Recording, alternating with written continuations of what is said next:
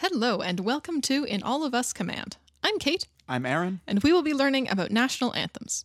Each week, we choose a new country at random, we learn a little bit about this country, and then we listen to their national anthem. After listening, we will rate the anthem based on several criteria and see how they all stack up in our humble opinion. Now, we don't want you to think that because of the title, we're huge fans of O Canada. In fact, we plan to dunk on it pretty much constantly throughout the show, and we do not expect it to finish highly in the rankings at all.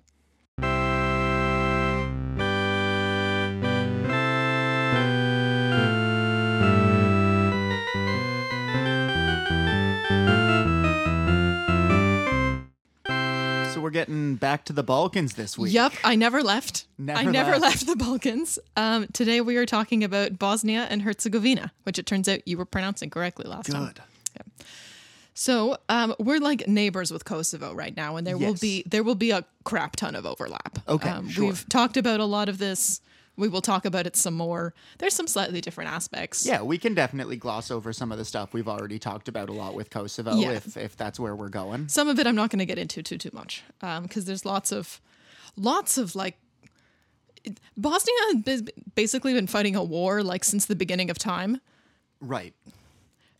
They stop a little bit, but not much. Like with who? Everyone, Okay. all the surrounding people, all the wars. Okay. World War One, World War Two, the Axis, the genocide that came after that, all the wars. Okay, civil great. ones, other ones.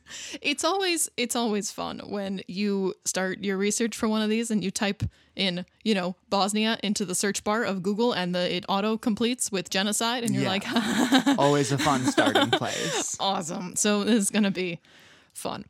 Um, geographically, um, Bosnia and Herzegovina neighbors um, Serbia, Montenegro, and Croatia are like the direct borders that they share. Okay. It's just east of the Adriatic Sea, basically like across the water from Italy. And I think I think it is not on the water though. yep. It's landlocked. There's a teeny, teeny, weeny little strip of Croatia that keeps it separate from the water okay. as far as I could tell on the map. If I'm wrong, tweet us because, you know, who knows with this stuff. Um, so It was similar with uh, with Moldova is separated from the Black Sea by like one like a Ukrainian national park. yeah, is all that stands between It's Moldova very and the similar. Black Like I'm sure yeah. you could drive it in like less than a day. It would be a teeny little like skip and a hop, but Yeah. I, I don't know how much tension there is there. You have to like go to Croatia to go to the beach. I don't know.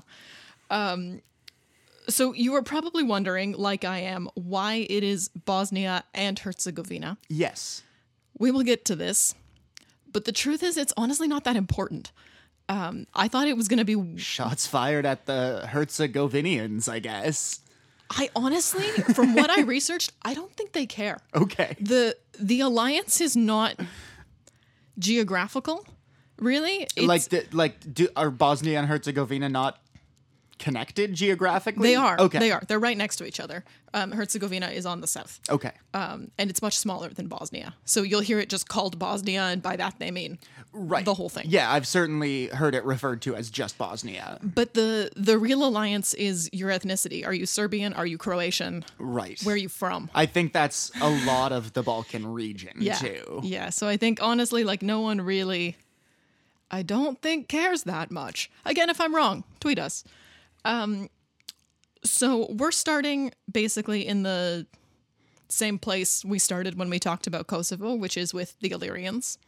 Um, that all happened, and then the Romans came along again, as they did in Kosovo. Um, and there are some conflicts between the Illyrians and the Romans from 229 BCE through 9 CE. So it goes on for a while. Yeah, that's quite a while. What today is Bosnia and Herzegovina gets called Dalmatia under the Romans, um, who essentially dissolve Illyria. Okay, I've heard of Dalmatia. Yeah, me too. Me too. It's like, oh yeah, so that is. I don't know if Dalmatians, the dogs, are they from there? Probably. I would imagine, yeah. It would make sense. We're going to talk about some other dogs later that are very cute and cuddly, Maybe we'll look that up on the break. that's not a bad idea. This stuff, like, I wish I thought of this while I was writing it down, and I never do. And anyways, here we are. It's all right. I'll make a note Um, of it. They found some artifacts. These include statues, mosaics, and tombstones. And the Romans had mines in the area. Um, leftover Illyrian folk, because obviously the Romans didn't kill all of them, um, converted a little bit to the sort of Roman way of doing things. Sure. Construction and That's, development. that's definitely a, a long-standing theme with places that became part of the Roman Empire, as there was a conscious effort of Romanization. Definitely, they just take it on, um, and you can see even now a little bit. Construction and development is really modeled after Rome. Sure. If you look at like pictures of Bosnia and Herzegovina, especially the capital, um, the houses are mostly these like kind of white, off-white sort of house-like walls, and then the the roofs are kind of an orange, kind of terracotta Mm-hmm. color. It looks a little bit like those photos you get of Greece, where like everything is white with a blue roof. Yeah. similar kind of a like it's uniform so vibe. it's so close to to Italy. I imagine it's it's fairly early in the grand scheme of Roman conquest. Yeah, yeah, it's it's right next door. Um, so the Roman Empire, as we know, splits, and the Drina River, located in Bosnia, um, is used to draw the border between both halves. Oh, interesting. Yeah, which I thought that was kind of cool. The Drina is quite Im- important. Okay. it's There are a lot of those those rivers in Europe that become super important dividing lines. We saw that with the Rhine a lot in our Switzerland yeah, episode. absolutely. Drina is one of those. Yeah. um, I think Bosnia and Herzegovina is also bordered on the south or something by another river. Okay. Um, so it's a very it's a big rivers and lakes yes. kind of a place. I believe the whole region is is like that. Yes, yes. Um, so they draw the border along the Drina River, and then the Roman Empire falls in 460 CE, which opens up the area to Slavic people moving on through. From the research I did, it's kind of unclear where exactly Slovenes, Croats, and Serbs come from, but it might have been Russia slash Ukraine or the sort of Nordic. Yeah, I think I think when I covered Slovenia, those were the origins I talked about there too. It's what Britannica said. Yeah, and I think I mostly erred on the side of like Nordic areas, at least with my understanding of it. It made more sense to me. Yeah, it. I'm not here to like take an academic position. Yeah, I'm just here to speculate wildly. they're from around like plumb the depths of my ignorance um they're they're from around um Probably to the north, northeast, or east. something like that Yeah. they certainly didn't rise out of the sea so unless they did in which case why don't we have records of that people turning into anyway We all know about Atlantis. It's true should we do a bonus episode on atlantis if you can find me recordings of their anthem. I want to write one. Okay. um, so around 800 CE, uh, the Slavic people have settled quite comfortably. Um, and we see a division start to happen between types of Christianity. And this is really like the foundation for a lot of the conflict that we still see happening and ongoing. We'll get there. So, Slovenes and Croats um, adopt Roman Catholicism, and with it, the Roman alphabet. Serbs take on the I wrote Easter Orthodox, Eastern Orthodox Christianity, um, and take on the Cyrillic alphabet. They probably celebrate Easter. certainly they do, but, but it's not called Easter Orthodox. Um, Eastern Orthodox. We're clear on that. Uh, they adopt the Cyrillic alphabet and then use it to communicate the same language, which like totally makes sense, but also blew my mind a little bit. I think we saw that with the Romanian language through the years as well. There was some push and pull with Cyrillic versus Latin alphabet. Yeah, so that happens here as well. It makes a certain amount of sense. Um, and then the Drina River again is used as a border separating the churches into east and west. Okay. So right off the bat, um, So the the river is now acting as like a divide between sort of Western Christianity and Eastern Orthodox Yes. Christianity. it's Okay. gonna fall apart though, sure as as it always does. as we will see quite rapidly. we love nothing Um, more than to schism. it's gonna be a whole thing because there's gonna be there's gonna be Muslims soon, Oh yeah, that Also, makes sense. Um, and there still are. It, it's any again. yeah. we will get there when we get there. Um, so the the region, which at this point is called Bosnia, so that's what we will call it for now, um, is kind of a weird place. Like Kosovo, it's sort of squeezed in between a lot of other places, some of them quite powerful, and everybody wants a piece of the pie because, of course, they do. Um, so in the 10th century, Bosnia covers more land than in the present day, um, reaching from the Drina River to the Adriatic Sea. Um, today, as we said, there's that small There's strip that of sliver of Croatia. Croatia said, yeah. that separates. So not a huge difference in land mass. Not huge. No, I think it will get slightly bigger, Okay. like down the line a little bit. Um, but no, it's been more or less. It's it's quite a few small countries around each other there. yes, So yes, and then the Drina currently like borders with Serbia. okay. nowadays. Um, so Byzantium, Hungary, Croatia, and Serbia are all trying to sort of claim Bosnia territory with the interests of expanding their own regions. Right. So we're clear going forward for a minute. The title for king in this era is Ban, B A N. Okay. So this guy Ban Kulin comes to power. Also, is this the part where everybody's? Oh no, that's coming up. There's a part coming up where everybody's name is Stephen. It's great. um, so Ban Kulin comes to power in 1130, making Bosnia an independent state.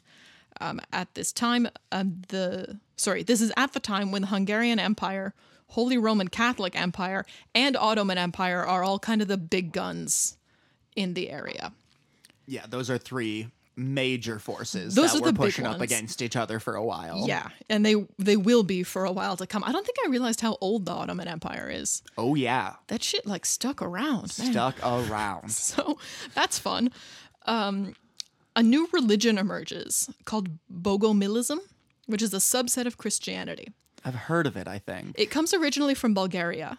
Um, and gains popularity in Bosnia as people try to like set themselves apart from the Catholic and Christian Orthodox neighbors. Yeah, and certainly there's a lot of subsets across Yeah. Europe. The attitude here is a little bit of like, we don't want what you're bringing. We're going to do our own thing over here. It does really well, um, although it is like technically. Sorry. Right. Okay. So Bogomilism does really well, um, even though it gets wiped out in Bulgaria and Byzantium. Ottomans eventually gain control of Bosnia in 1463 when they sort of take it upon themselves to eradicate Bogomilism in Bosnia and persecute all the followers Right. thereof. Um, this opens the door for a bunch of folks to convert to Islam. At some point, it doesn't all happen overnight. Right. It's not necessarily like a direct A to B. No, but the the door is they're squeezed open. roughly simultaneously. Yes, yes, because they don't, again, don't want either Roman Catholicism or Christian Orthodoxy. Um, this is kind of an ongoing theme, this like kind of pushback against what the surrounding regions are trying to bring in. Right.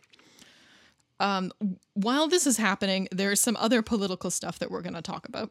So in 1353, to just back this up for a second, Bosnia becomes a kingdom under this guy, Stephen Tvrtko, which I This really is the first of our many This Stevens. is the first of our many Stevens, Hell yeah. who is taking over from his dead uncle, Stephen Kotoromaniak. Ah, Manic- Stephen the Manic. prequel. Yes. Um, here's the great part. Um, Stephen the uncle, Stephen the prequel. yes, died fighting in a war against the Serbian Stephen Dusan. Um, so going forward, Dark Stephen. precisely.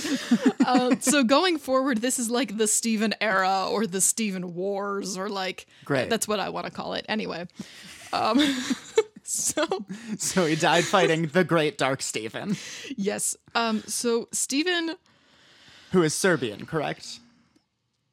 the Dark One. Yeah. Yes. The Dark Sorry, I didn't mean it like that. oh God. Okay, this has been a total mess. This is why everyone you need to write your notes down good so then you can sound like a competent person and not an idiot like what I'm doing now. Okay. That's probably partly my fault for throwing you off with the Stephen nicknames. It's okay. I like it. It's very funny. Um, if this was a more popular podcast, we could make T-shirts or something, and people might be into that. But I don't know. Anyway, so Stephen the uncle, the prequel, um, reigns from 1353 until 1391. And That's a pretty solid range. it's pretty solid, marking also the time when Bosnia is as big as it will ever be Okay. in terms of like geographic territory held.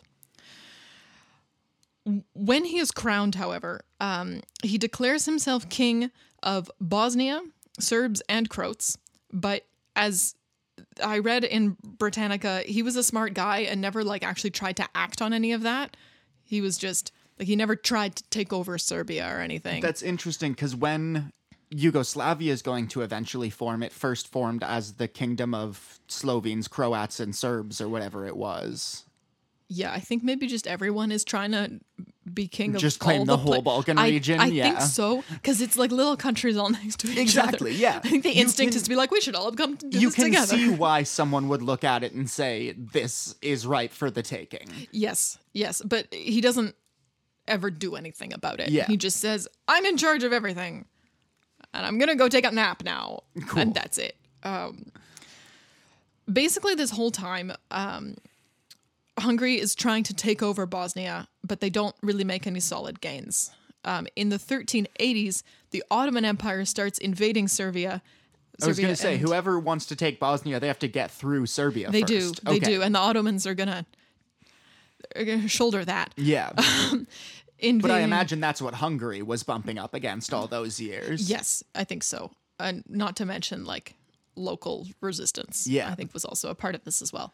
Um, so the Ottoman Empire starts invading Serbia and also Hum, which is at the time ruled by Bosnia and eventually becomes Herzegovina. Okay.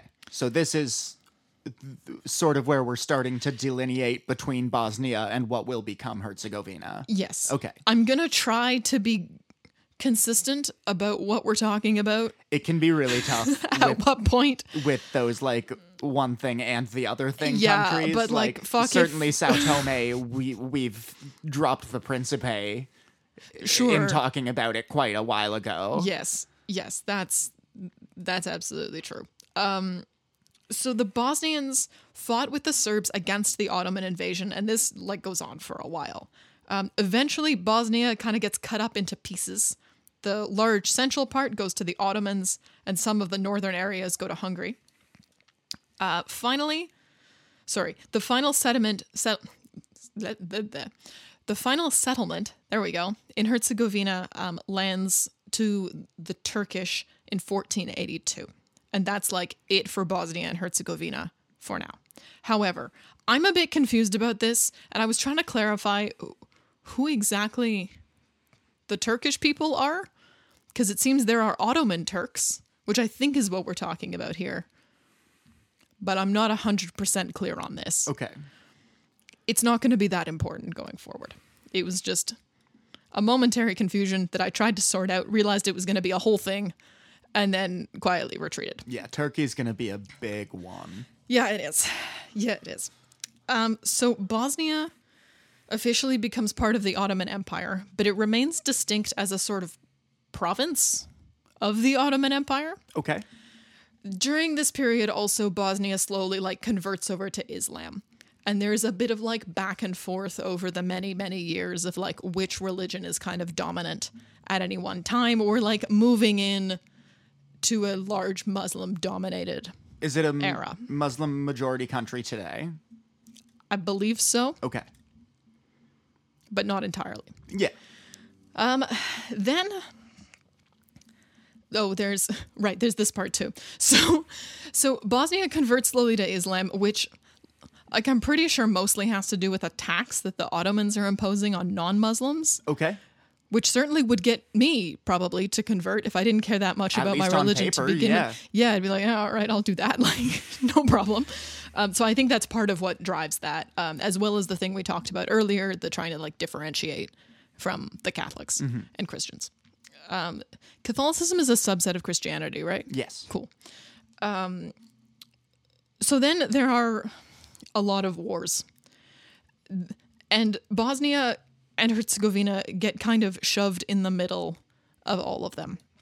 So at one point um, soldiers are recruited from bosnia and sometimes the wars take place on like the land or on the borders. Sure. and they just kind of get trashed. These include several conflicts including a habsburg ottoman conflict a venetian ottoman conflict and another thing with hungary that we're not going to get into. Because, like, even if you're not participating in the war and the war's not being fought on your soil, like, if you're a landlocked country and all your neighbors are Yeah. fighting the same war, it basically you have no choice. Yeah, you can't do shit still. Plus, half the time it seems they're like, "Oh, you guys are Ottoman, come fight for us," and they're like, "Fuck you, man!" Like again, I don't know. Um, so this, all of these conflicts last between ten and twenty years, and really like take a toll on the morale and the economic situation and the whole thing. So then Austria invades in 1697 and sets the Bosnian capital of Sarajevo. I Sarajevo. believe Sarah is it Sarajevo? I think so. Okay. I, I would have guessed Sarajevo. Maybe we'll look it up. What did I say? I did look it up and now I'm doubting myself. We'll double check at the break. I think Okay. it's Sarajevo. I think but it is if, too. If you- we're wrong, then I will take the full blame for that. no, I'm pretty sure you're right. Um, I listened to a guy say it a lot of times and then I got distracted because there was a there was another pronunciation video for Ottawa and that was cracking me up. Anyway, so so the Austrians come on in and set the capital on fire and then like just scooch on back to Austria real quick. Sure. Which is like okay, that's that's a choice. Um they Like try War of 1812 style. it's just you run in, you drop the bomb, and you run out. um, so Austria then like tries to invade again in 1736, but gets fought off. They sign a peace settlement finally called the Treaty of Belgrade, which you may have heard of previously. Um, I mean, at this point, we've learned about so many treaties on this show. it's like who even knows anymore? We could do a Someone- podcast just about treaties. the one that keeps getting me is the Treaty of Berlin and how goddamn many treaties of Berlin Yeah. there have been. Like a couple episodes ago, I tried to Google Treaty of Berlin and then had to specify like Treaty of Berlin 1818 regarding this war. I think there there's something about Berlin in this too, maybe. Anyway, we'll get there if I'm not just confused. Um, So what's the Treaty of Belgrade So you said? the Treaty of Belgrade in 1739 um, essentially solidifies the modern northern border of Bosnia. okay. At this point, as we said, Bosnia is not doing super great. There were a bunch of wars, taxes went up, people don't love that, and there were a lot of revolts. There's quite a, a strict, like, serfdom thing going on where a lot of the, the landowners are Muslim and the sort of underlings are Christian. Okay. What uh what sort of year are we at now or like period? I don't need an exact year. This is 16th century. Okay. Okay. So- So we're earlier than I thought actually. No, se- like 1700s. Okay. The Treaty of Belgrade is 1739. Okay. So 18th century. 18th century. I do that backwards all the time. It's easy to mix so up. So annoying. Anyway, also there's the plague, which is always fun. Um, but the source I was reading said some tourists that went to the capital said it was a very nice place. Um, similar to some other situations we've seen, although Bosnia is not its own independent thing, the cities were fairly independent and could sort of do what they wanted on local matters. Okay, so fairly strong local governments in terms of like what sort of jurisdiction they have. Yes, yes. It's a good time for building mosques, and they do some experimenting with poetry and theology, so it's not a complete wash. In the early 1800s, the Ottomans come up with a bunch of reforms. And Bosnia kind of does okay not going along with this because they're relatively independent. Um, they have a pretty strong, like, Are we talking about like religious reforms or There's- political reforms? I believe, yeah, okay. So it was, they wanted to change some things regarding military conscription, uh, the tax system, Okay, so political reforms. Yeah, and then also we're going to give some more freedom to Christians, which Okay. obviously, like as we sort of established, Bosnia doesn't like because all the people in charge are Muslim. But it's not like, you know, the orthodoxy is being changed. These No. are changes to the laws. Just the laws, yeah. Um, so Bosnia doesn't want to go along with the reforms. The Ottomans don't love this, so they send in the army. And at this point, Herzegovina is sort of separated from the rest of Bosnia. And that's to the south. Yes. Yeah. Yes. So up until now, Muslims had all the power positions, um, and Christians are kind of second class, which I find like kind of hilarious because that's never the structure, almost. I mean, certainly it is in Muslim nations. But I guess it is in Muslim nations, and all I do is study Christian ones, so that's yeah. Just again, plumbing the depths of my ignorance. Um, so a lot of the changes, although they're technically in place, they don't get enforced because the Muslim Bosnian landowners are so powerful and they're like, no, we're not. We're not doing that. So again, there's a lot of resistance to the taxes and the reforms. Um, Ottomans are trying to sort of put down the local Bosnian rulers and together with Serbs and Montenegro start a war against the Ottoman Empire in 1876. Then Russia jumps in on the side of the Bosnians and the Serbs and Montenegro. And then other strong European powers get a little antsy about how much influence Russia has in the area. So they have, oh, this is it. This is it. They have something together called the Congress of Berlin. Not a treaty, Ah, but a Congress Congress. of Berlin. Okay. um, to, and decide I in- bet you there's been a fair few of those too. Oh, I'm sure. I'm sure there have been hundreds. This one is with regards to Bosnia. and so they decide during the Congress of Berlin that Bosnia and Herzegovina will technically be ruled by the Turkish, but occupied and governed by Austro Hungary. Okay. If- and that's like the Habsburg Empire is Yes. Austria-Hungary. Yes. Um, I don't understand. Wh- like, okay, this is 1878. This is a period where there were setups for international relations that don't have any modern counterparts. This is like bananas. we talked about this in in brief in I think our Moldova episode when we Mm-hmm. talked about suzerainty. Yeah. And That was confusing. that was so hard for me to put a finger on because what I found in looking into the definitions of suzerainty is that there is no modern equivalent. Yeah. There's no updated version of a suzerain relationship. It's just something we fucking stopped doing. So, like a lot of these versions of international relations, particularly like roughly 150 years Yeah. ago, is as people are really developing these political consciousness and starting to understand sort of the rules for international relations, we start to see I guess some experiments that Yeah. that just don't stand the test of time. I was reading about this and I was like, I'll be damned if you can come up with a more complicated version yeah. of trying to like subdue a country than this wackadoodle thing we have going on here.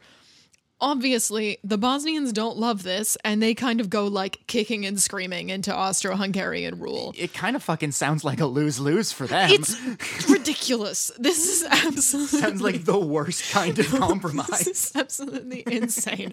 I don't understand why they do this. I don't really know what they were trying to accomplish. I don't think it worked that good. So anyway, um, Austro-Hungary basically has their work cut out for them. Um, they did things very gradually. They took a slow approach to changing anything in Bosnia, and they were criticized for this. I don't think by Bosnians, but anyway. Well, Uh, Austria-Hungary is basically the the empire of centuries entrenched power. Like Yes. these are not people who are imbued with a revolutionary spirit. No, what they're trying to do is like work it out a little bit between the tenants and the landlords. Yeah. we saw the issues between them previously. Um, then a interesting kind of a thing happens where Bosnian Christians start identifying with Serbia and Croatia, like basically adopting nationality because of their religion Okay. if that makes sense. So if you're Roman Catholic, you're Croat. If you're Orthodox, you're Serb. And this is very confusing to me because I live in this kind of like Canadian melting pot. And isn't bit. it still kind of a Muslim dominated country yeah, at this it- point? it is still a little bit. So are the Muslims just identifying as Bosnians? They are they are I think Bosniak is the word they will Okay. use shortly to identify themselves. Okay. Um is that the the word for it? Yes. Okay, interesting. Yes, I I'd have said Bosnian. I think many people would have. I'm pretty sure, though. Yeah, no, it's Bosniak. That's that's what they chose. That's really interesting. Yeah, and I think it sort of continues today. It's a prefix or a suffix in English that makes me think of like the Animaniacs. Yeah, sure. it's it's a curious one, um, but nonetheless is what gets used. okay, so just to be clear again, Mm-hmm. the the Catholics are identifying with the Croats. Yes. The Orthodox are identifying with the Serbs. Yes. And the Muslim people are then starting to identify as Bosniaks. Yes. Okay. Which And is like, Yeah. are there people who identify as Herzegovinian, Herzegoviniac? I did not it did not really come up. Okay. I think people, as I kind of said at the beginning, are like much more attached to, you know, your your family background. Right. Like, are you from Croatia or are you from? And I think similar to what we saw in Kosovo, people will call themselves like Kosovo Serb or Yeah. or Croatian, like that kind of okay. Uh, thing. It's so confusing. It's so confusing. And I think especially coming from a country where as I do, like where anybody can be from anywhere and you're still Canadian. Yeah. Kind of. This kind of alliance is quite confusing to me. That's like if I still was standing around being like, "No, but I'm British Canadian." Like what the I mean, it's hell? not totally totally out of the question. Like just today we rode the bus past the Portuguese Sporting Club. Like there are There are, there are examples of similar things that exist. but there's less tension. Yes. Like I'm not looking to like fight some French people. Yeah, people. like I don't think the Portuguese Sporting Club is going and having gang fights with the Spanish Sporting club. I Club. don't think so. Yeah. Maybe like sometimes, but not really. They didn't invite me. That sounds like so much fun.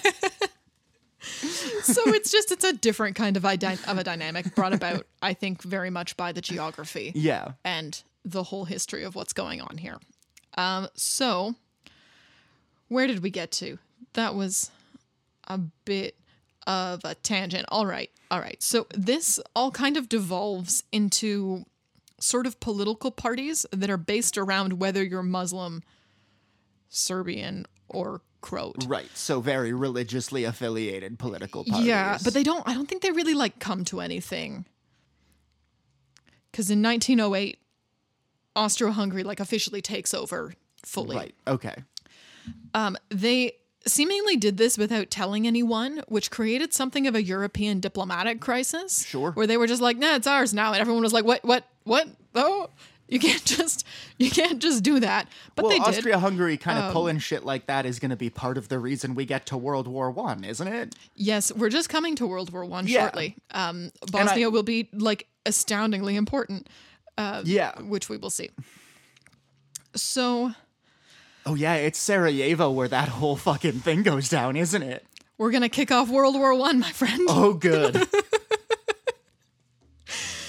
So, um, so they take the, over. the yeah. most infamous hand grenade toss in history. God Almighty, yes. Um, and so the Ottoman Empire at this time is kind of like toying with the idea of a democracy, um, and they figure if they do that, if they succeed in like establishing their democracy, they can kind of reabsorb Bosnia and Herzegovina under the steam power. Right. Um, Instead, Bosnia and Herzegovina remain under Austro-Hungarian rule um, and are allowed to set up like a limited parliament for themselves.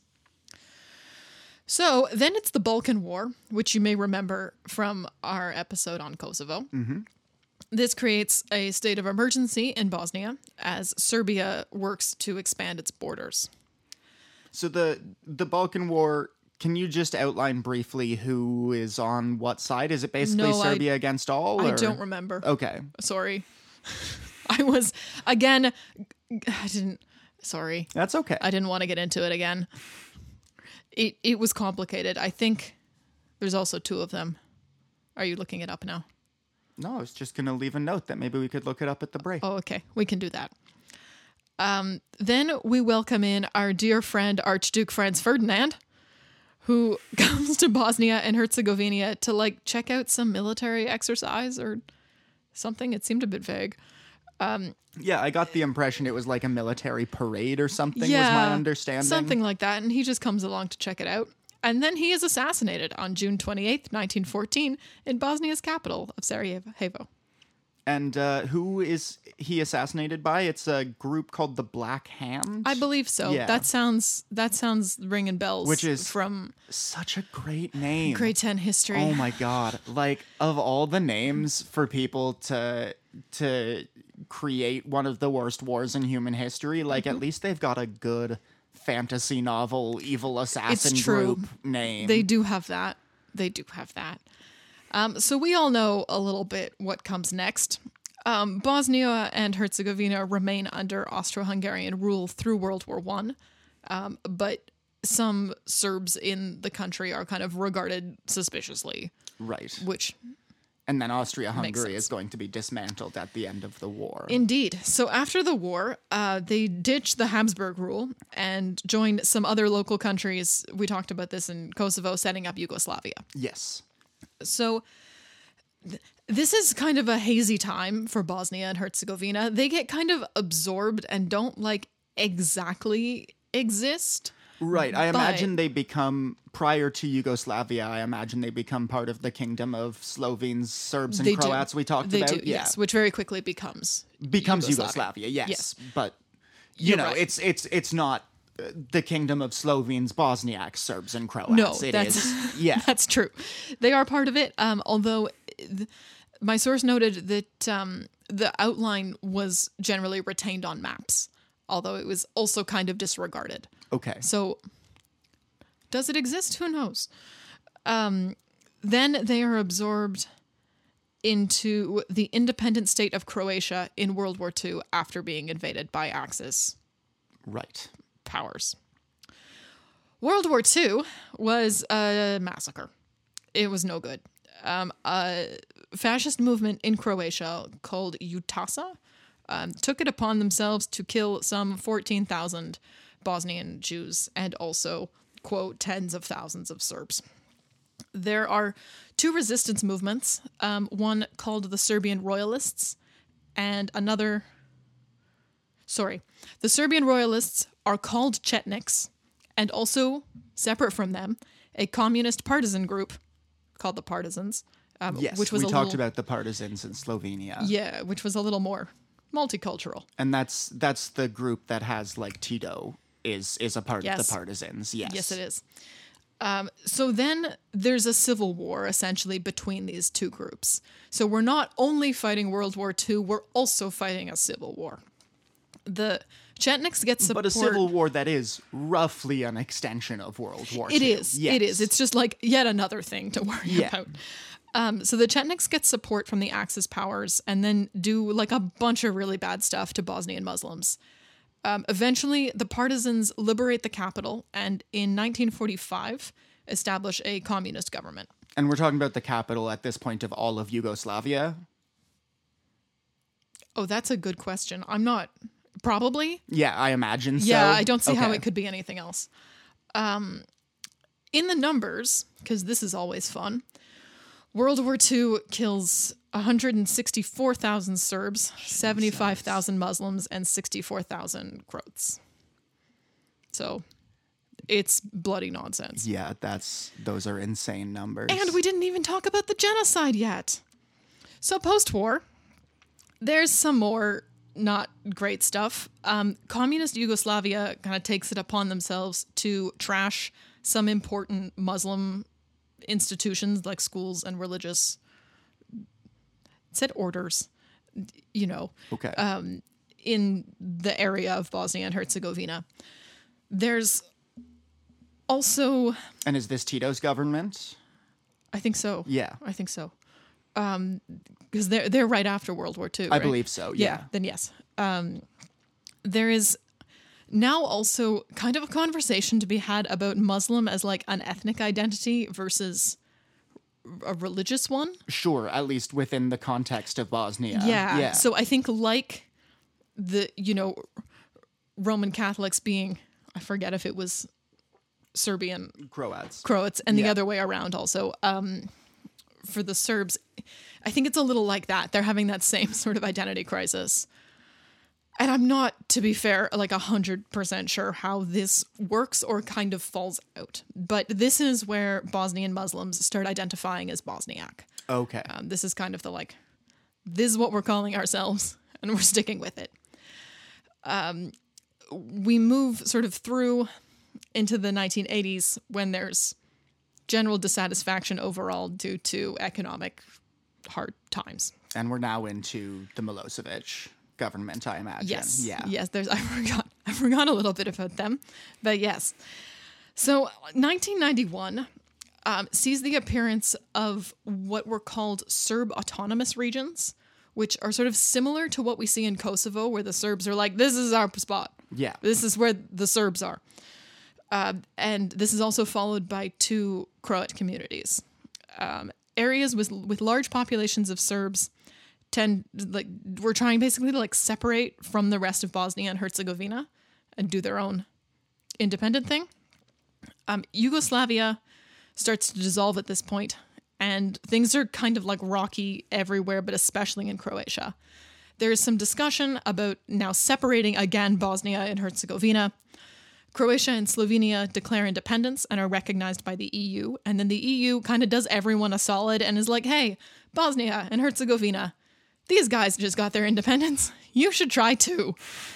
And so that is that is what they do. Um, there's a vote. It's a little sketchy because it overwhelmingly was in favor of independence, but also it seems there was some obstruction in the voting um, in areas with a lot of like with a high Serbian population.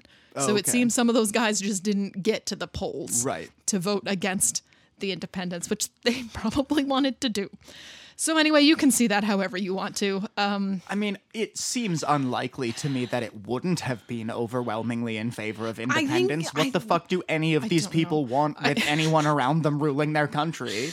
I don't know. Probably some people think it should just be Serbian. Yeah, I guess And there's there's so many people who identify as Croats and Serbs. that probably some people there's just- that, but think it should be Croatian, and then you have to deal with that. But anyways, even then, like if I, you know, identify as a whatever Bosniak Serb or however they want to phrase it, Mm-hmm. I still think I want someone in Bosnia from Bosnia ruling Yeah. Bosnia. like hypothetically. um, so regardless, um, Bosnia and Herzegovina, Herzegovina, sorry, are officially independent as of March third, nineteen ninety two, which is good.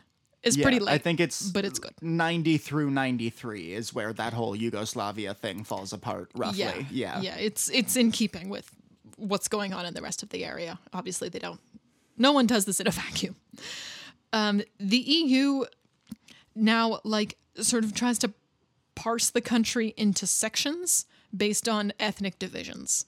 Okay. So they're like, this part's going to be for the Muslims, and this part is going to be for the Croats, and this part is going to be for the Serb. But nobody likes that. They were you having can see why that impulse would be there. Absolutely. After after And- such a long history of like Yeah. ethnic violence. And normally I'm not into this stuff because this is how like they draw lines and then families get yeah, separated. like, but in this, partitioning, I'm not even saying it's a good idea. I'm saying I can see why they think it's a good idea. in this like one maybe exceptional case, I'm like, okay, I can, I can see that. I can see why that might even work for some people, as much as it also kind of sucks. So anyway, it doesn't happen. Um, Bosnian Serbs are not interested in independence, and then they take up arms against Sarajevo.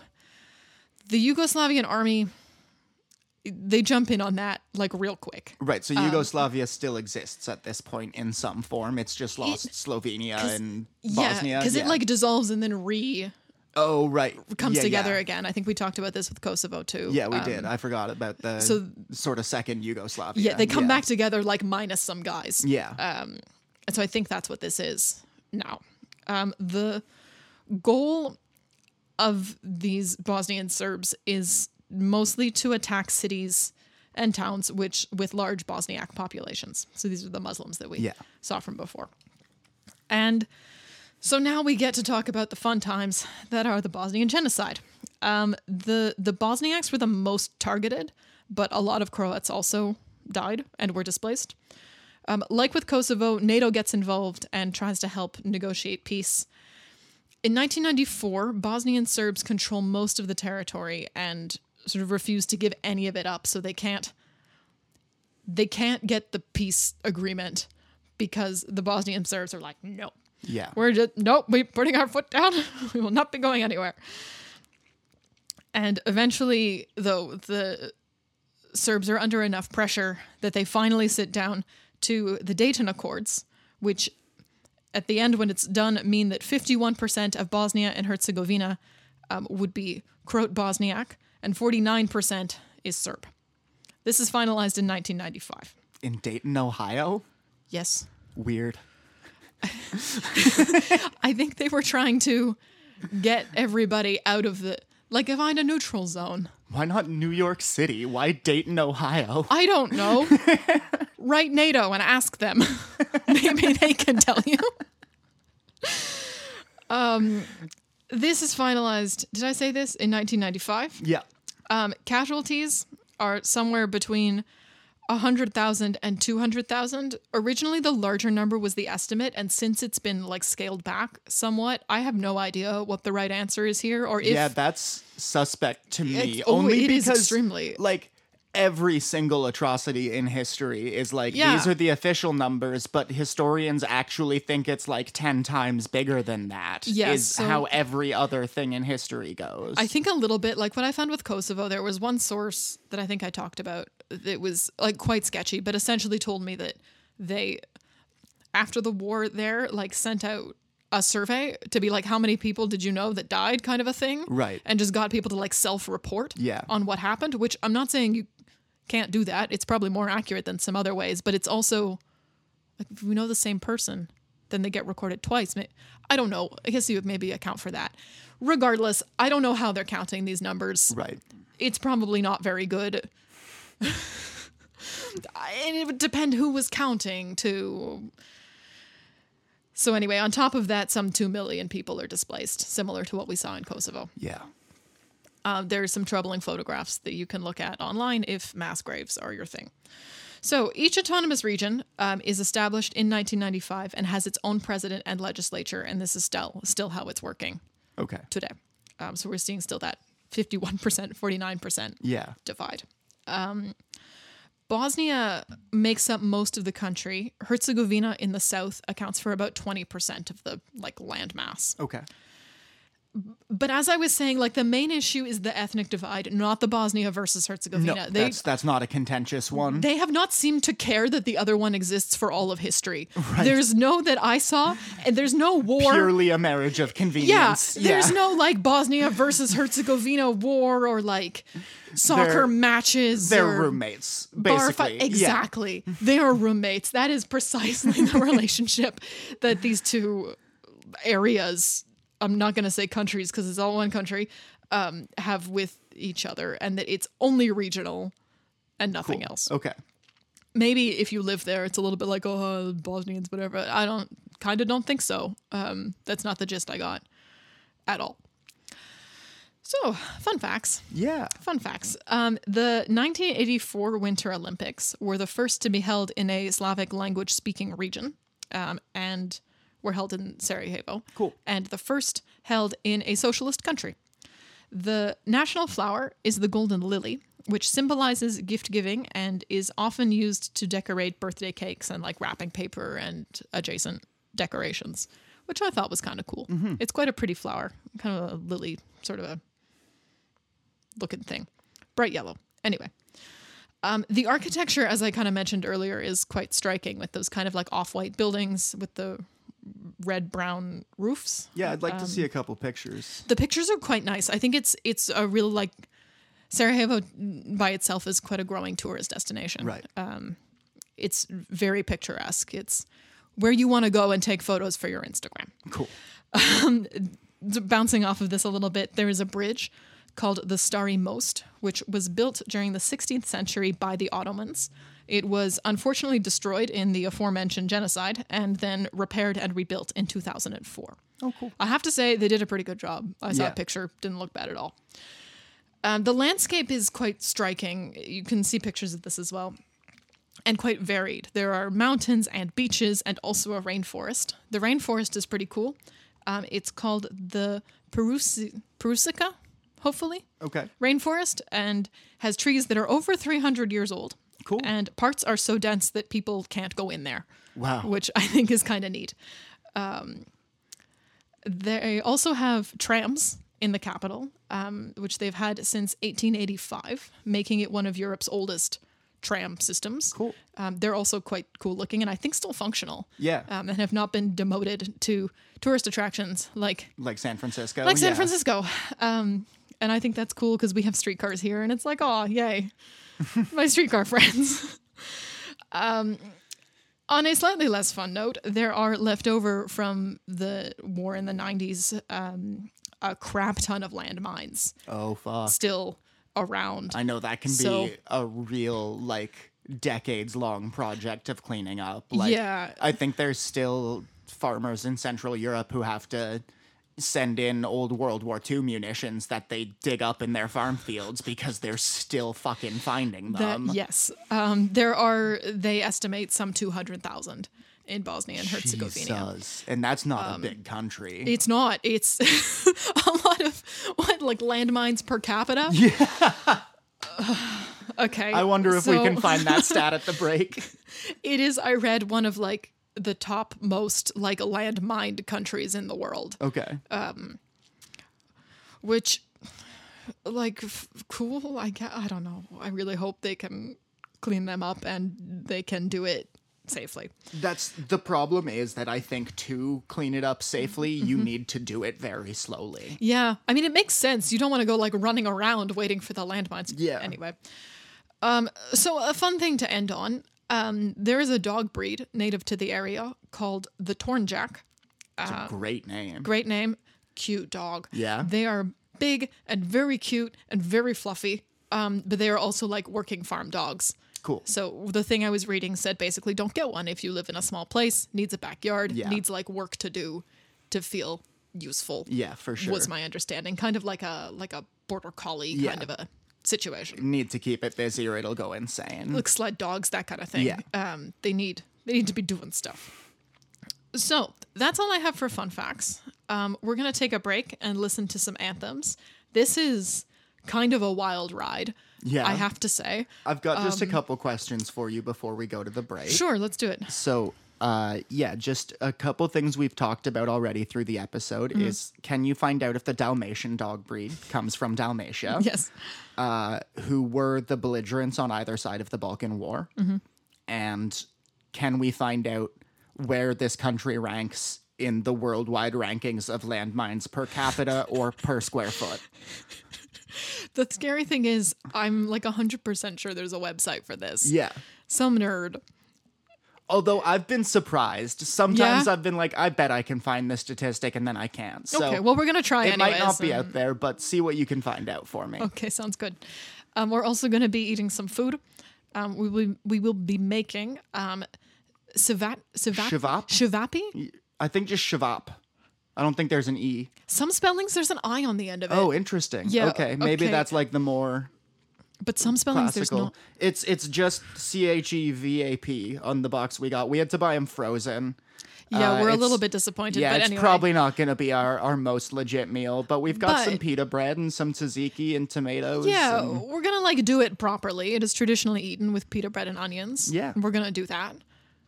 Uh, We're gonna cook them to the best of our ability. I'm sure it won't be bad, anyways. Yeah, and we can just- imagine how good it would be if we- someone was making them fresh for us in Bosnia. we we are not grinding our own beef and lamb is really what I'm saying here. No, you would love that though. Oh, I would love to get a meat grinder someday. That's that's on my list. One day we will have one.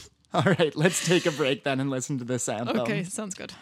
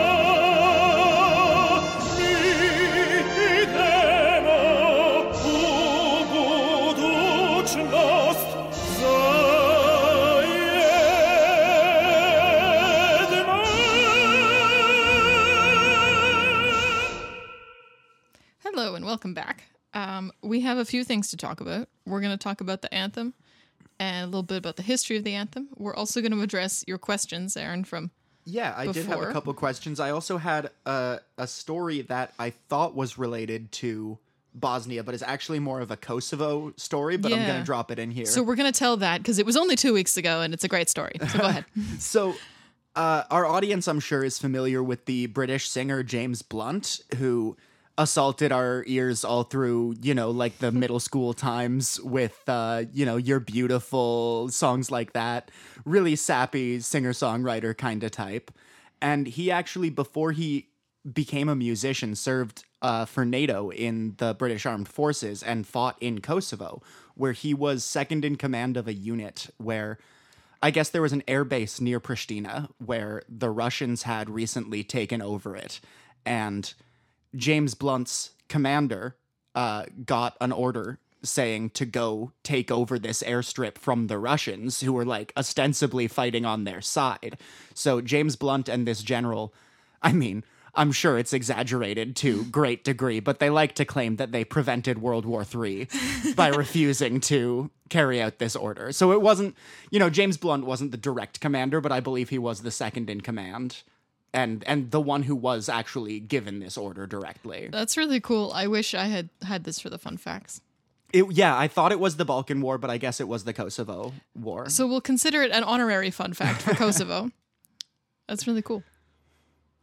All right, so maybe let's first talk about the food and then the questions and then we'll do the anthem. Yeah, I loved the food. Um, I'm working through a severely burned mouth roof right yeah, it like ripped I- up a little bit at the top part. Yeah, I, me. I It's bit in a little too great. early, I think, but uh, man, it was delicious. I We was did- impressed for frozen food. Yeah, pitas with tomato and raw onion and tzatziki, and just like I considered cooking the onion because I generally am not the biggest raw onion guy. It was but right it for this. Really worked in this. Yeah, it was I agree. so good. I did the same thing when I was looking at like the ways that it's usually served, and one of the things they said was raw onion, and I was like, ah, I don't know, raw onions is kind of a lot, but actually, Yeah. it worked. It was Yeah, I usually just like saute them enough to soften them up, but this was raw onion was the right call for this one. yeah. So to address your questions, also, uh, with regards to the Dalmatians, Yeah, I understood there was some disagreement when you were doing your research there. and like every website is like, other people will say that it did come from the place, and then the next source is like, now some people think it didn't come from the, but actually it did. So nobody agrees on this, basically. okay, but some people claim that Some Dalmatians came from Dalmatia and Yes. some disagree. Yes. Okay. The uh, consensus is that Dalmatians are from the like general area. Sure, somewhere near Dalmatia at But- the very least. And then you get into all this stuff about people who are like represented in paintings from like this year and this year. You Hmm. can see these white spotted dogs. And it's like, okay, does that prove anything? I don't know. well, and So- like the question of how long were these dogs being bred before someone yeah. made it a breed and like Absolutely. it, would be difficult to track So for sure. someone other than me can go dig up all the sources on this and like do the in-depth academic research that I But guess the needs short to be answer done. is maybe. Yes, the short answer is we do not know. Possibly up to you to do the more in-depth stuff. Okay. Um, with regards to the Balkan War, the first Balkan War. yes. This is the Ottoman Empire, as supported by Austria Hungary, versus Bulgaria, Serbia, Greece, and Montenegro. Okay.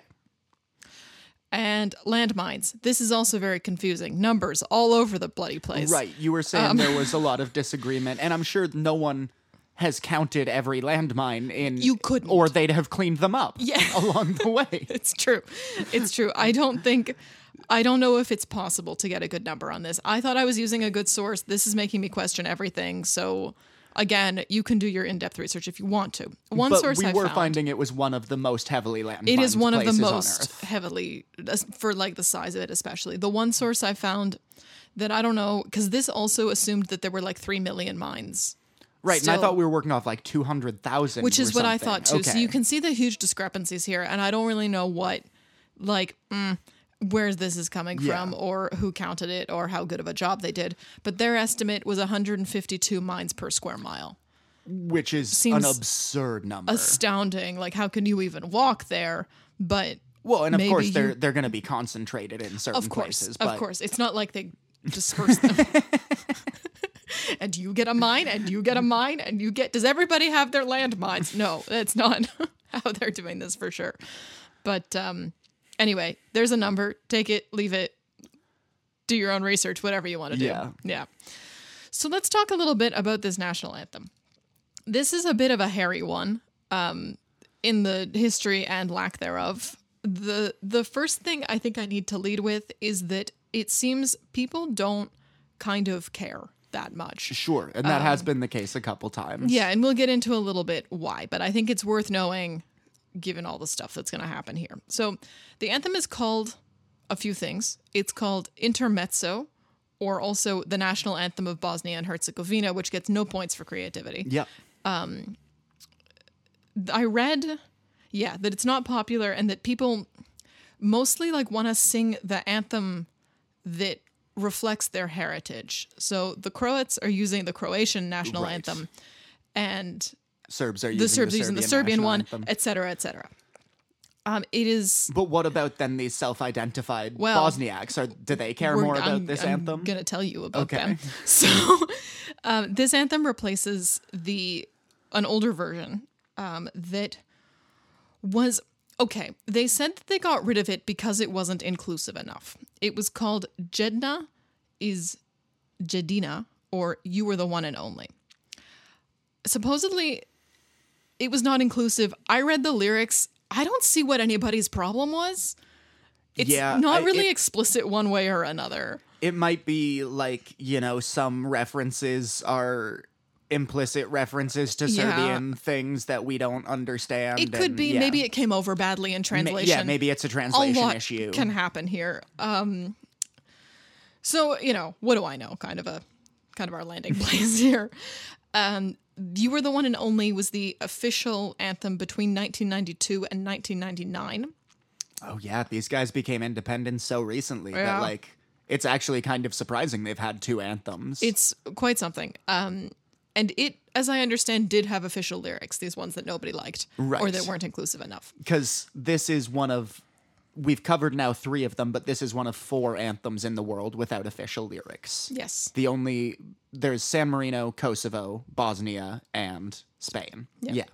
which as you said spain surprises me but we'll get there when we get there um so yeah this was until 99 for this newer anthem th- which that was like made official in 1999 there has been a push to establish lyrics most recently in 2018 but the political tensions are too much it's making it really hard to I mean, pin the, anything down the unofficial lyrics seem unoffensive. I but I, I guess you said the same thing about the last song that that wasn't inclusive. Yeah, enough, I don't. so- I think all of it is fine. I don't know what people's problem is here, but like, uh, whatever. Not is it's okay. I'm sure there is a reason.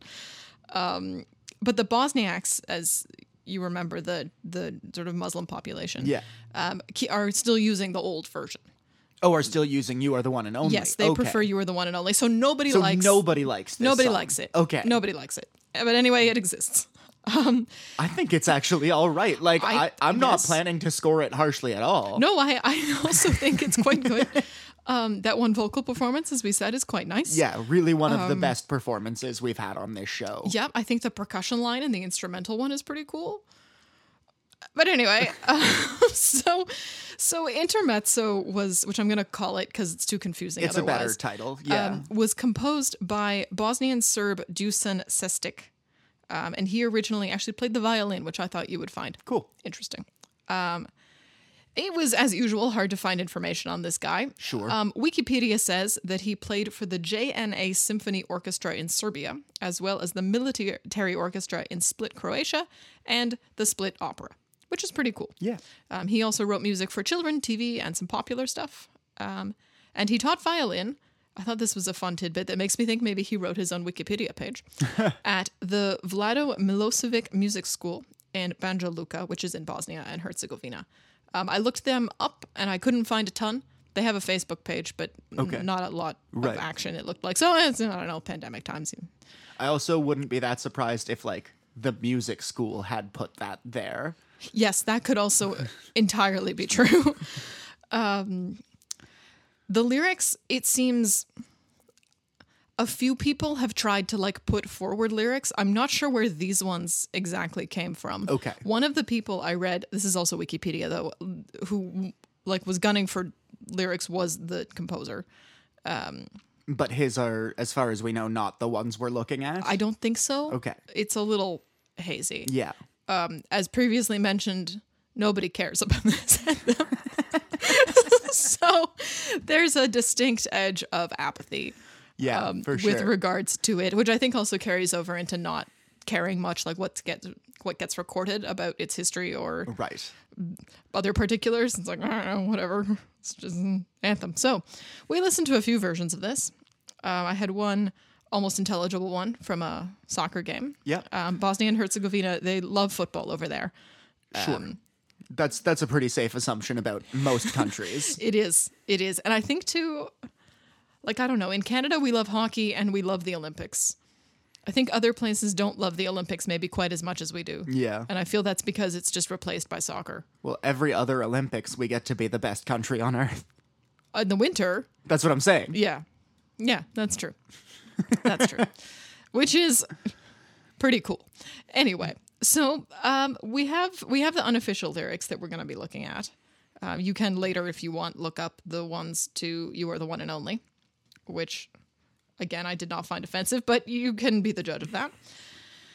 And So are we talking ratings then, or is there yeah. more history to get Nope, into? that's the history. That's it? Let's get into the ratings. Yeah. So I think these are quite good uh, as far as the lyrics go. Actually, I think I there's some really nice stuff here. We complain a lot about lack of specificity.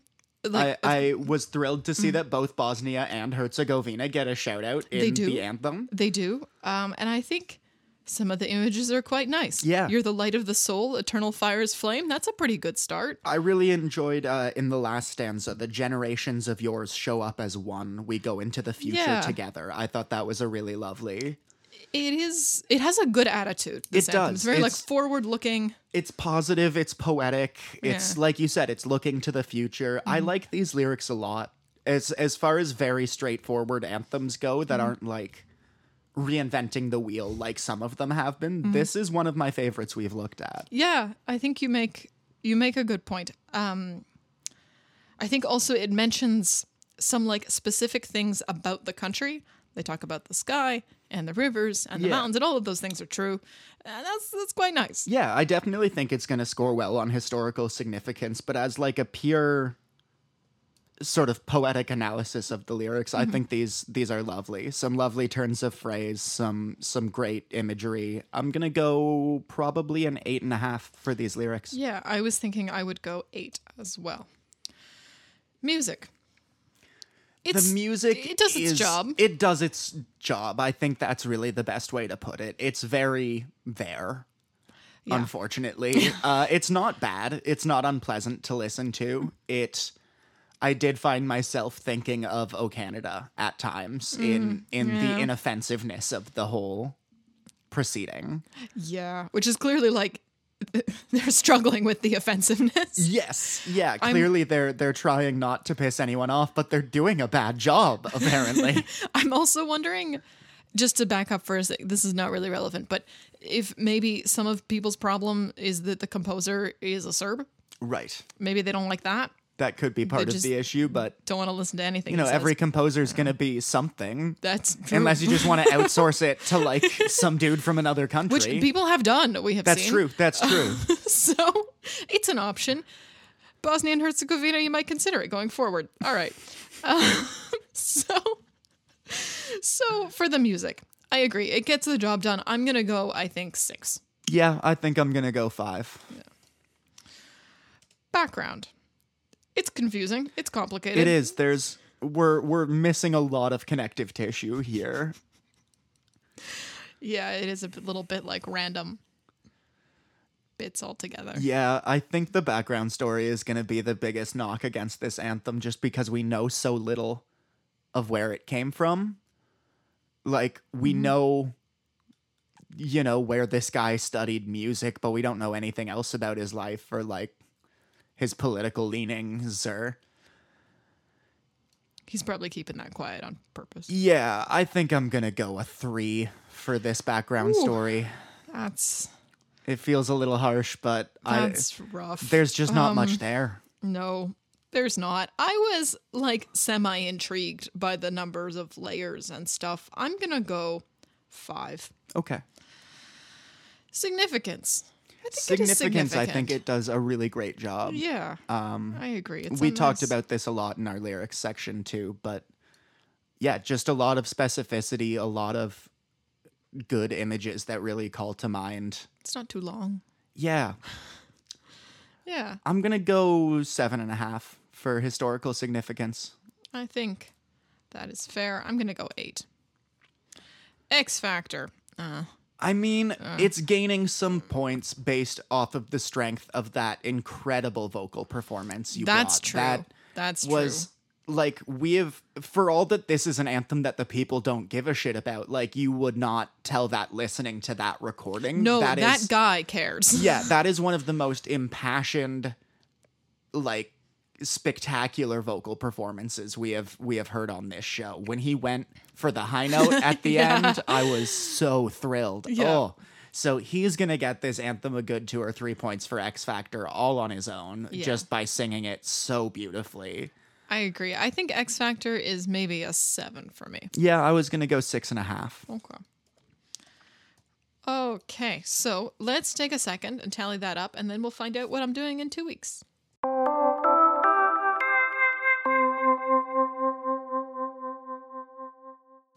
What's a total? That gives us a total of 64.5.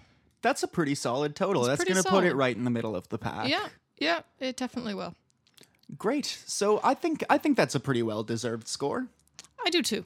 I do too. I think it's it maybe like a. It's not a bad anthem, but it's it's an anthem that could use a little bit more oomph in, Yeah. in the arrangement and composition of it. Yeah. Would have really rocketed this up to a higher spot on the list. That's true. That's true. Okay, well, let's find out what's going on in two weeks.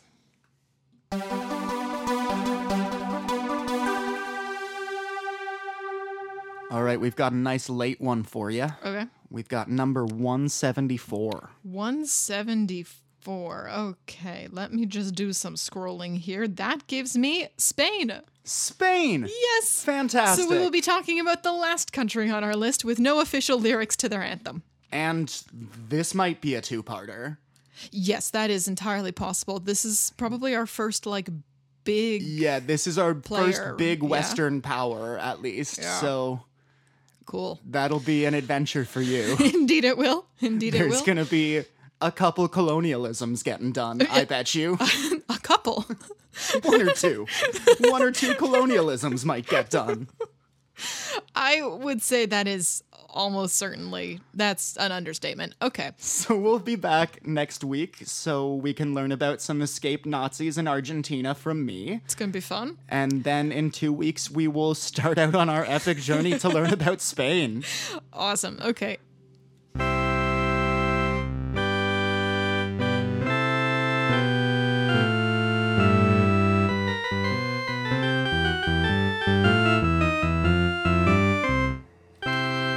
Get something very wrong? Did we skip an entire part of the story that's worth mentioning? That's very likely, and we'd love to hear the correct version. Please tweet us at IAOUC Podcast or send us an email at inallofuscommandpodcast at gmail.com. We record these episodes a bit in advance, so you may not hear a correction right away, but we're not too big to admit we are wrong and it will be corrected.